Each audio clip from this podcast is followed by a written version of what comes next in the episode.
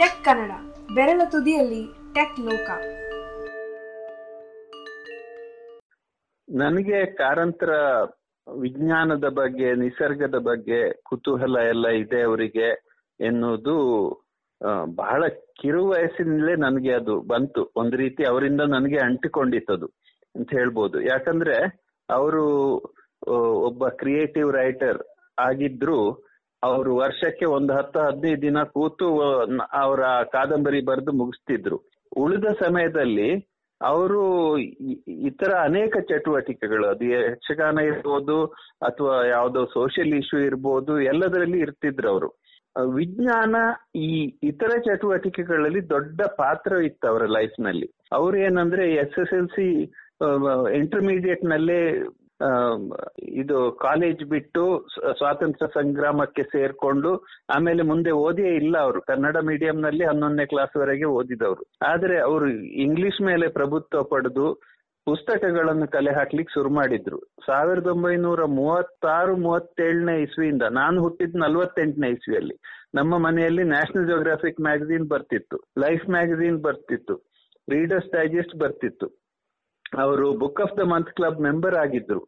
ಐವ ಐವತ್ತನೇ ದಶಕದಿಂದ ಪ್ರತಿಯೊಂದು ವಿಜ್ಞಾನದ ಪುಸ್ತಕಗಳು ಬರ್ತಿದ್ರು ಇಂಗ್ಲಿಷ್ನಲ್ಲಿ ಓದ್ತಿದ್ರು ಪಾಪ್ಯುಲರ್ ಸೈನ್ಸ್ ಆಳವಾಗಿ ವೈಜ್ಞಾನಿಕ ಲೇಖನಗಳನ್ನು ಜರ್ನಲ್ಗಳನ್ನು ಓದ್ತಿಲ್ಲ ಪಾಪ್ಯುಲರ್ ಸೈನ್ಸ್ ಓದ್ತಿದ್ರು, ಮತ್ತೆ ಅದೇ ರೀತಿ ಅದನ್ನು ಕನ್ನಡಕ್ಕೆ ತರಬೇಕು ಅಂತ ಬಹಳ ಪ್ರಯತ್ನ ಮಾಡಿದ್ರು. ಬಾಲ ಪ್ರಪಂಚ ಬರೆದಾಗ ಅವರು ಕೈಯಲ್ಲಿ ಅವರು ಸಂಗ್ರಹ ಮಾಡಿದ ಪುಸ್ತಕಗಳು ಅವರು ಸಂಗ್ರಹ ಮಾಡಿದ ಚಿತ್ರಗಳು, ಬೇರೆ ಬೇರೆ ಝೂಗಳಿಗೆ ಬರೆದು ಪ್ರಾಣಿಗಳ ಚಿತ್ರ ಅಥವಾ ಅವರು ಮಾಡಿಸಿಕೊಂಡ ರೇಖಾಚಿತ್ರಗಳು ಅವರೇ ಮಾಡ್ತಿದ್ರು.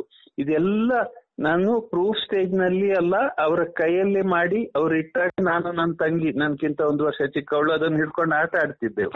ಸೊ ಆ ಬಾಲ ಪ್ರಪಂಚ ಪ್ರಿಪೇರ್ ಮಾಡಿದ್ದು. ಮುಂದೆ ಅವರು ವಿಜ್ಞಾನ ಪ್ರಪಂಚ ಬರೆಯುವಾಗ ಐವತ್ತನೇ ದಶಕದಿಂದ ಅದರ ಹಿನ್ನೆಲೆ ಮನೆಯಲ್ಲೇ ನಡೆದ ಘಟನೆಗಳಿದ್ದು, ಯಾಕಂದ್ರೆ ಪ್ರೆಸ್ ಮನೆ ಎಲ್ಲ ಅಲ್ಲಲ್ಲೇ ಇತ್ತು ಪಕ್ಕದಲ್ಲಿ. ಹಾಗೆ ನಾನು ಬೆಳೀತಾ ಇದ್ದ ಹಾಗೆ ಇದನ್ನು ನೋಡಿಕೊಂಡೇ ಬಹಳ ಪ್ರಭಾವಿತನಾಗಿದ್ದೆ ಇದರಿಂದ. ಒಂದು, ಅವರ ನಿಷ್ಠುರವಾದ, ಎರಡನೇದಾಗಿ ಅವರು ವಿಚಾರವಾದಿ. ಅವರು ಯಾವತ್ತೂ ಈ ದೈವ ಬೀರು ಅಥವಾ ಪೂಜೆ ಮಾಡೋದು, ಇದು ಯಾವುದು ನಮ್ಮ ತಲೆಗೆ ಹಾಕ್ಲಿಕ್ಕೆ ಹೋಗ್ಲಿಲ್ಲ. ಎರಡನೇದಾಗಿ ವಿಜ್ಞಾನದ ಬಗ್ಗೆ ಅವರಿಗಿದ್ದ ಗೌರವ, ಅವರಿಗಿದ್ದ ಆಸಕ್ತಿ ಅದನ್ನು ಕನ್ನಡಕ್ಕೆ ತರಬೇಕು ಅಂತ ಅವರಿಗಿದ್ದ ಒಂದು ಹಂಬಲ, ಇದನ್ನೆಲ್ಲ ಚಿಕ್ಕದಿಂದಲೇ ನೋಡಿದ್ದೆ ನಾನು. ಅದು ಬಹಳ ನನ್ನ ಮೇಲೆ ಪ್ರಭಾವ ಬೀರಿದೆ. ನನಗೆ ನೆನ್ಪುಂಟು ನ್ಯೂಕ್ಲಿಯರ್ ಪವರ್ ಅಥವಾ ಅಣು, ಅಣುಶಕ್ತಿಯ ಬಗ್ಗೆ ಪರಮಾಣು ಇಂದು ನಾಳೆ ಅಂತ ಐವತ್ತನೇ ದಶಕದಲ್ಲಿ ಪುಸ್ತಕ ಬರೆದಿದ್ರು ಅವರು.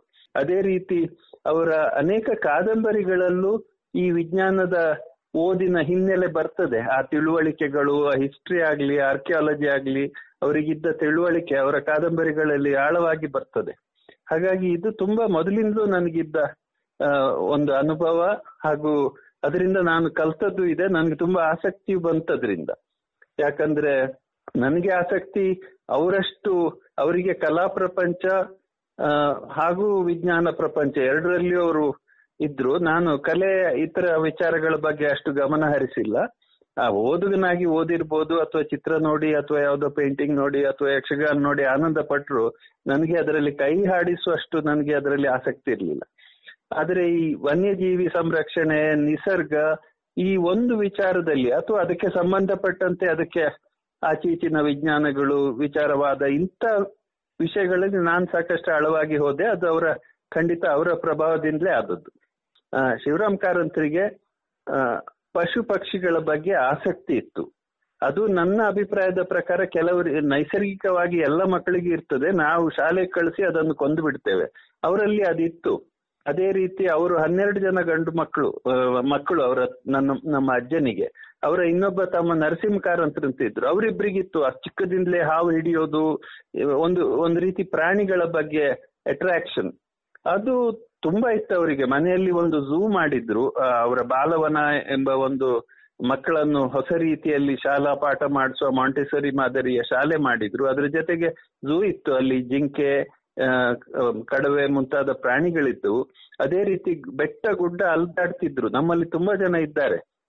ಆದ್ರೆ ನಿಸರ್ಗದ ಬಗ್ಗೆ ಆಸಕ್ತಿ ಇರುವುದಿಲ್ಲ. ಒಂದು ರೀತಿ ಅದನ್ನು ಪೋಯೆಟ್ರಿ ರೀತಿಯ ವರ್ಣಿಸ್ತಾರೆ ಹೊರತು ನಿಖರವಾಗಿ ಪಾಶ್ಚಾತ್ಯರು ನಿಸರ್ಗವನ್ನು ನೋಡೋದು ಬಹಳ ನಿಖರವಾದ ಒಂದು ದೃಷ್ಟಿಕೋನ ಉಂಟು. ಇಸ್ಲಾಮಿಕ್ ಅಥವಾ ಪಾಶ್ಚಾತ್ಯರಿಂದ ಬಂದದ್ದು ನಮ್ಮಲ್ಲಿ ಅದಿಲ್ಲ. ನಾವು ಎಲ್ಲದಕ್ಕೂ ಬಣ್ಣ ಹಚ್ಚಿ, ಎಂಟು ಕಾಲಿನ ಆರು ಲೆಕ್ಕೆ ಹಕ್ಷಿ ಈ- ರೀತಿ ನಮ್ದ್ರಲ್ಲಿ ಜಾಸ್ತಿ. ಅವರಿಗೆ ಆ ನಿಖರವಾಗಿ, ವೈಜ್ಞಾನಿಕವಾಗಿ ನೋಡುವ ಆಸಕ್ತಿ ವಿಜ್ಞಾನದಲ್ಲಿ ಮೊದಲಿಂದಲೂ ಇತ್ತು. ಹಾಗಾಗಿ ಅದು ನನಗೂ ಸ್ವಲ್ಪ ಮಟ್ಟಿಗೆ ಅಂಟಿಕೊಂಡಿತ್ತು. ಮುಂದೆ ನಮ್ಮ ತಾಯಿಯ ಅತಿ ಆತ್ಮೀಯ ಮಿತ್ರರಾಗಿದ್ದ ಮಂಗಳೂರಿನ ಡಾಕ್ಟರ್ ವಸಂತ ಸತ್ಯಶಂಕರ್ ಅಂತ ಅವರು ಸಿಸ್ಟಮ್ಯಾಟಿಕ್ ಬರ್ಡ್ ವಾಚಿಂಗ್ ಈ ಪಕ್ಷಿ ವೀಕ್ಷಣೆ ಅಂತ ಯಾವ್ದು ಉಂಟಲ್ಲ ಈಗ. ಅದು ಸಾವಿರದ ಒಂಬೈನೂರ ಐವತ್ತರ ದಶಕದಲ್ಲಿ, ನನ್ಗೆ ಎಂಟತ್ತು ವರ್ಷ ಪ್ರಾಯ ಇರುವಾಗಲೇ ಸಲೀಮಾಲಿ ಅವರ ಪುಸ್ತಕ ಕೊಟ್ಟು, ನೋಡು ನಾನು ಹಾಗೆ ಶಿವರಾಮ್ ಕಾರಂತರ ತಾತ ಅಂತ ಕರೆಯೋದು ನಾನು. ತಾತನ ಹತ್ರ ಈ ಪಕ್ಷಿ ಯಾವ್ದು, ಆ ಪಕ್ಷಿ ನಾನೊಂದು ಐವತ್ತು ಪಕ್ಷಿ ಕಲ್ತ್ಕೊಂಡ ಮೇಲೆ ನೀನ್ ಆಗ್ಬೋದು ಮಾರೆ, ಎಲ್ಲ ತಿಳ್ಕೊಂಡಿದ್ಯಲ್ಲ ಅಂತ ಅವ್ರಿಗೆ, ಅವರು ಬರ್ಡ್ ವಾಚರ್ ಆಗಿರ್ಲಿಲ್ಲ, ಪಕ್ಷಿಗಳು ಚಂದ ಅಂತ ನೋಡ್ತಿದ್ರು. ಮುಂದೆ ನನಗೆ ನಿಖರವಾಗಿರುವ ನೆನಪೇನಂದ್ರೆ ನನ್ನ ಮೇಲೆ ಅತಿ ಪ್ರಭಾವ ಬೀರಿದ ವ್ಯಕ್ತಿ ಡಾಕ್ಟರ್ ಜಾರ್ಜ್ ಶಾಲರ್ ಅಂತ. ಅವರು ಇವತ್ತಿಗೂ ಎಂಬತ್ತಾರು ವರ್ಷದಲ್ಲಿ ನಮ್ಮ ಕ್ಷೇತ್ರದಲ್ಲೇ ಒಂದು ದೊಡ್ಡ ಮನುಷ್ಯ ಅನ್ಬೋದು. ಅವರು ಗೊರಿಲ್ಲಾ, ಕಾಂಗೋದಲ್ಲಿ ಹೋಗಿ ಗೊರಿಲ್ಲಾಗಳ ಅಧ್ಯಯನ ಮಾಡಿ ಒಂದು ಪುಸ್ತಕ ಬರೆದಿದ್ರು ಇಯರ್ ಆಫ್ ದ ಗೊರಿಲ್ಲಾ ಅಂತ. ಅದು ಬುಕ್ ಆಫ್ ದ ಮಂತ್ ಕ್ಲಬ್ನಲ್ಲಿ ಬಂದಿತ್ತು, ಅರವತ್ತೆರಡು, ಅರವತ್ಮೂರನೇ ಇಸಿ ಇರ್ಬೋದು. ಅದನ್ನ ನನಗೆ ಕೊಟ್ಟು ನೋಡು ಈ ಮನುಷ್ಯ ಮಾಡಿರೋ ಕೆಲಸ ಅಂತ ಅವ್ರು ಓದಿ ಆ ಪುಸ್ತಕವನ್ನು ನಂಗೆ ಕೊಟ್ಟಿದ್ರು. ಮುಂದೆ ಅರವತ್ತೈದನೇ ಇಸಿಯಲ್ಲಿ ನಮ್ಮ ತಂದೆಯವರು ಲೈಫ್ ಮ್ಯಾಗಝಿನ್ ಅಂತ ಇತ್ತು, ಅದನ್ನ ತರ್ತಿದ್ರು. ಅದರಲ್ಲಿ ಅದೇ ಜಾರ್ಜ್ ಶಾಲರ್ ಅವರು ಖಾನಾ ಅಭಯಾರಣ್ಯಕ್ಕೆ ಬಂದು ಪ್ರಥಮ ಬಾರಿಗೆ ಹುಲಿಗಳ ವೈಜ್ಞಾನಿಕ ಅಧ್ಯಯನ ಮಾಡಿದ್ರು ಅರವತ್ಮೂರು, ಅರವತ್ನಾಲ್ಕರಲ್ಲಿ, ಸಾವಿರದ ಒಂಬೈನೂರ ಅರವತ್ಮೂರು, ಅರವತ್ನಾಲ್ಕರಲ್ಲಿ. ಅದರ ಬಗ್ಗೆ ಲೇಖನ ಬರೆದಿದ್ರು. ಅದನ್ನು ನನಗೆ ತೋರಿಸಿ, ನಾನು ಓದಿ, ನನಗೆ ಸ್ಪಷ್ಟವಾಗಿ ಇದೇ ನನ್ನ ಕ್ಷೇತ್ರ ಆಗ್ಬೇಕು ವನ್ಯಜೀವಿ ವಿಜ್ಞಾನ. ಇದ್ರಲ್ಲಿ ನಾನು ನಾನಾಗ ಇಂಜಿನಿಯರಿಂಗ್ ವಿದ್ಯಾರ್ಥಿ ಆಗಿದ್ದೆ. ಆದ್ರೆ ಯಾವತ್ತೋ ಒಂದಿನ ಈ ಗುರಿ ನಾನು ತಲುಪ್ತೇನೆ ಅಂತ ನನಗೆ ಒಂದು ದೃಢ ನಿರ್ಧಾರಕ್ಕೆ ಬರ್ಲಿಕ್ಕೆ ಆ ಲೇಖನ ಬಹಳ ಮುಖ್ಯವಾಯಿತು. ಮುಂದೆ ಅದೇ ಜಾರ್ಜ್ ಶೆಲ್ ಅವರವರು ಭೇಟಿಯಾಗಿ ನನ್ನ ಜೀವನ ಅನೇಕ ರೀತಿಯ ಹೊಸ ತಿರುವುಗಳನ್ನು ಪಡೆಯಿತು. ಆದ್ರೆ ಇದೆಲ್ಲದರಲ್ಲಿಯೂ ಶಿವರಾಮ ಕಾರಂತರ ಪಾತ್ರ ಬಹಳ ಮುಖ್ಯವಾಗಿತ್ತು ಸಾವಿರದ ಒಂಬೈನೂರ ಐವತ್ತರ ದಶಕದಲ್ಲಿ ಇರ್ಬೋದು ಫಾನ್ ಫ್ಯೂರರ್ ಹೈಮಂಡ್ ಆರ್ಫ್ ಅಂತ ಬಹಳ ದೊಡ್ಡ ಆಂಥ್ರಪಾಲಜಿಸ್ಟ್ ಅವರು ಈ ಟ್ರೈಬ್ಸ್ ಅನ್ನೆಲ್ಲ ಸ್ಟಡಿ ಮಾಡಿದ ಅವರು ಪುತ್ತೂರಿನಲ್ಲಿ ನಮ್ಮ ಮನೆಗೆ ಬಂದಿದ್ರು. ಆಗ ನಮ್ಮ ತಂದೆಯವರನ್ನು ಕರ್ಕೊಂಡು ನೆರಿಯ ಮಲೆ ಅಂತ ಇದೆ. ಅಲ್ಲಿಗೆ ಕರ್ಕೊಂಡು ಹೋಗಿ ಗುಹೆಯಲ್ಲಿ ವಾಸವಿದ್ದ ಈ ಮಲೆ ಕುಡಿಯರ ಹಳೆ ತಲೆಮಾರಿನ ಗುರಿಯ ಗುಹೆಯಲ್ಲಿ ವಾಸವಿದ್ದ ಜನರ, ಆ ಬೂದಿ ಅದನ್ನೆಲ್ಲ ನೋಡಿ ಅಲ್ಲಿಂದ ಒಂದು ಹತ್ತಾರು ಸಾವಿರ ವರ್ಷ ಕಾಲದ ಹಳೆಯ ಒಂದು ಆನೆಯ ಹಲ್ಲು ಎಲ್ಲ ತಕೊಂಡು ಬಂದಿದ್ರು. ನಂಗೆ ನೆನ್ಪುಂಟು. ಈ ರೀತಿ ಇದು ಯಾವ್ದನ್ನು ನೋಡಿದ್ರೆ ಅದಕ್ಕೆ ಕಾರ್ಬನ್ ಡೇಟಿಂಗ್ ಮಾಡಿಸೋದು ವೈಜ್ಞಾನಿಕ ಕ್ರಮದಲ್ಲಿ ಅದರ ನಿಖರತೆ ನೋಡೋದು, ಇದರ ಬಗ್ಗೆ ಅವರು, ಯಾಕಂದ್ರೆ ಅಷ್ಟು ಓದಿಕೊಂಡದ್ರಿಂದ ಅವರಿಗೊಂದು ನೋಡಿದ ಕೂಡಲೇ ಅದರ ಬಗ್ಗೆ ಒಂದು ವೈಜ್ಞಾನಿಕ ಚಾರಿತ್ರಿಕ ಕುತೂಹಲ ಬರ್ತಿತ್ತು. ಅದೇ ರೀತಿ ನಮ್ಮ ಬ್ರಹ್ಮಾವರ ಹತ್ರ ಮೆಕ್ಕೆಕಟ್ಟೆ ಅಂತ ಇದೆ. ಅಲ್ಲಿ ಒಂದು ಬಹಳ ಪುರಾತನ ಭೂತಗಳ ಒಂದು ಇದಿದೆ.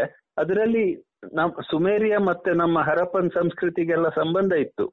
ಅಲ್ಲಿ ಕೆಲವು ಪ್ರಾಣಿಗಳು, ಅಲ್ಲಿದ್ದ ಮುಖವಾಡಗಳು ನೋಡಿ ಅವ್ರು ಹೇಳಿದ್ರು, ಇದು ಸ್ಪಷ್ಟವಾಗಿ ಇದು ಸುಮೇರಿಯಾ ಅಥವಾ ಬ್ಯಾಬಿಲೋನ್ ಆ ಕಡೆಯ ಇನ್ಫ್ಲುಯೆನ್ಸ್ ಇದು, ಒಂದ್, ಅದೇ ತರದ ಸಂಸ್ಕೃತಿ. ಈ ರೀತಿ ಪ್ರತಿಯೊಂದನ್ನು ನೋಡ್ತಿದ್ರು. ನಮ್ಮಲ್ಲಿ ನೋಡಿದ ಕೂಡಲೇ ಅದಕ್ಕೊಂದು ಪೌರಾಣಿಕ ರೆಕ್ಕೆ ಪುಕ್ಕ ಕಟ್ಟಿ ಏನೋ ಕತೆ ಮಾಡ್ತೇವೆ. ಅದು ಆಸಕ್ತಿಕಾರಕ ಕತೆ. ಆದ್ರೆ ಅವ್ರು ನೋಡುವ ದೃಷ್ಟಿ ಬೇರೆ ಇತ್ತು ಇದೆಲ್ಲ ವಿಚಾರಗಳಲ್ಲಿ. ಮುಖ್ಯ ಏನು ಅಂದ್ರೆ, ಈಗ ಪಾಪ್ಯುಲರ್ ಸೈನ್ಸ್ ಎನ್ನುವುದು ಅತಿ ಮುಖ್ಯ. ಯಾಕಂದ್ರೆ ಜನಸಾಮಾನ್ಯರನ್ನು ಮೌಢ್ಯದಿಂದ ವಿಜ್ಞಾನ ಕಡೆಗೆ ತಿರುಗಿಸ್ಬೇಕಾದ್ರೆ ಪಾಪ್ಯುಲರ್ ಸೈನ್ಸ್ ಬೇಕು. ಜನರಿಗೆ ಅರ್ಥವಾಗುವ ಭಾಷೆಯಲ್ಲಿ ವಿಜ್ಞಾನ ಎಷ್ಟೊಂದು ಕುತೂಹಲಕಾರಿ, ಯಾವುದೇ ಕಟ್ಟುಕತೆಗಳಿಗಿಂತ ಅದಕ್ಕೆ ಅತಿ ಕುತೂಹಲಕಾರಿಯಾಗಿದೆ ಅಂತ ಜನರ ಮುಂದೆ ತಂದಿಡುವ ಕೆಲಸ ಆಗ್ಬೇಕು ಕನ್ನಡದಲ್ಲಿ. ನಮ್ಮ ತಂದೆಯವರು ಮತ್ತೆ ಎರಡನೇದಾಗಿ ತೇಜಸ್ವಿ ಅವರು ಸಾಹಿತ್ಯಿಕ ಹಿನ್ನೆಲೆಯಿಂದ ಬಂದವರು, ಸ್ವಲ್ಪ ಮಟ್ಟಿಗೆ ಈ ಕೆಲಸ ಮಾಡಿದವರು ಇವರಿಬ್ರೆ. ಇನ್ಯಾರು ಇಲ್ಲ. ಒಂದೋ ಇದನ್ನೇ ಮಾಡಿ ಪಾಪ್ಯುಲರ್ ಸೈನ್ಸ್ ಮಾಡಿದವರು ಇದ್ದಾರೆ ಅನೇಕರು ತಲೆಮಾರಿನಿಂದ. ಅದೇ ರೀತಿ ಸಾಹಿತ್ಯ ಮಾಡುವವರು ಬೇರೆ ಇದ್ದಾರೆ. ವಿಜ್ಞಾನದ ಬಗ್ಗೆ, ಪರಿಸರದ ಬಗ್ಗೆ ಯಾರು ಆಳಕ್ಕಿಳಿಲಿಕ್ಕೆ ತಯಾರಿಲ್ಲ.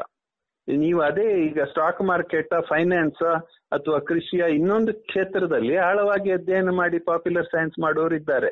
ಆದ್ರೆ ಅಟ್ಲೀಸ್ಟ್ ಈ ನಿಸರ್ಗ ಪ್ರಕೃತಿ ಈ ವಿಚಾರಗಳಲ್ಲಿ ಬರುವಾಗ ತುಂಬಾ ಶಾಲು ಅನ್ಸ್ತದೆ ನನಗೆ ನಮ್ಮ ಪಾಪ್ಯುಲರ್ ಸೈನ್ಸ್ ಬರವಣಿಗೆ ಅಥವಾ ಅದರ ಔಟ್ಪುಟ್ ಆದ್ರೆ ಸಾಹಿತಿಗಳು ಅದು ನಮ್ಮ ಕ್ಷೇತ್ರ ಅಲ್ಲ ಅಂತ ಅದರಿಂದ ದೂರ ಇರ್ತಾರೆ.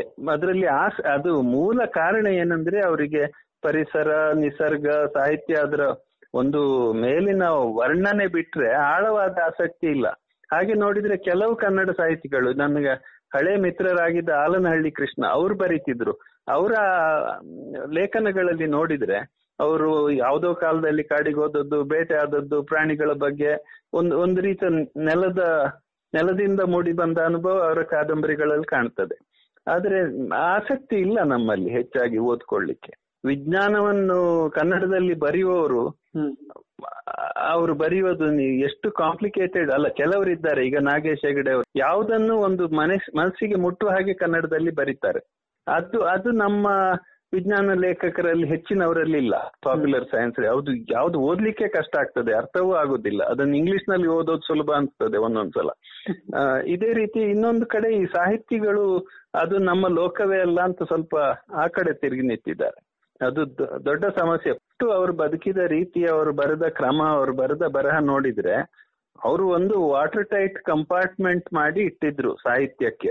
ಅವರ ಜೀವನದ ಅನುಭವಗಳು ಒಂದು ರೀತಿಯಲ್ಲಿ ತುಂಬಾ ಅಥೆಂಟಿಕ್ ಆಗಿ ಬರ್ತಿದ್ರು ಅವರು. ಅದು ಆ ದಿನ ವರ್ಷದಲ್ಲಿ ಹತ್ತು ಹದಿನೈದು ದಿವಸದಲ್ಲಿ ಆ ಕ್ರಿಯೇಟಿವ್ ರೈಟಿಂಗ್ ಅಥವಾ ಯಾವುದೋ ಕಥೆಯೋ ನಾಟಕವೋ ಮಾಡಿ ಅದನ್ನ ಮುಗಿಸಿ ಬಿಡ್ತಿದ್ರು ಉಳಿದ ಟೈಮ್ನಲ್ಲಿ ಅವರು ಒಂದು ರೀತಿ ಮನೋವೃತ್ತಿಯಿಂದ ಅವರು ಪೂರ್ಣ ವಿಜ್ಞಾನಿಯೇ ಆಗಿದ್ರು. ಅವರು ವಿಜ್ಞಾನ ಅಧ್ಯಯನ ಮಾಡಿರೋದಿದ್ರು.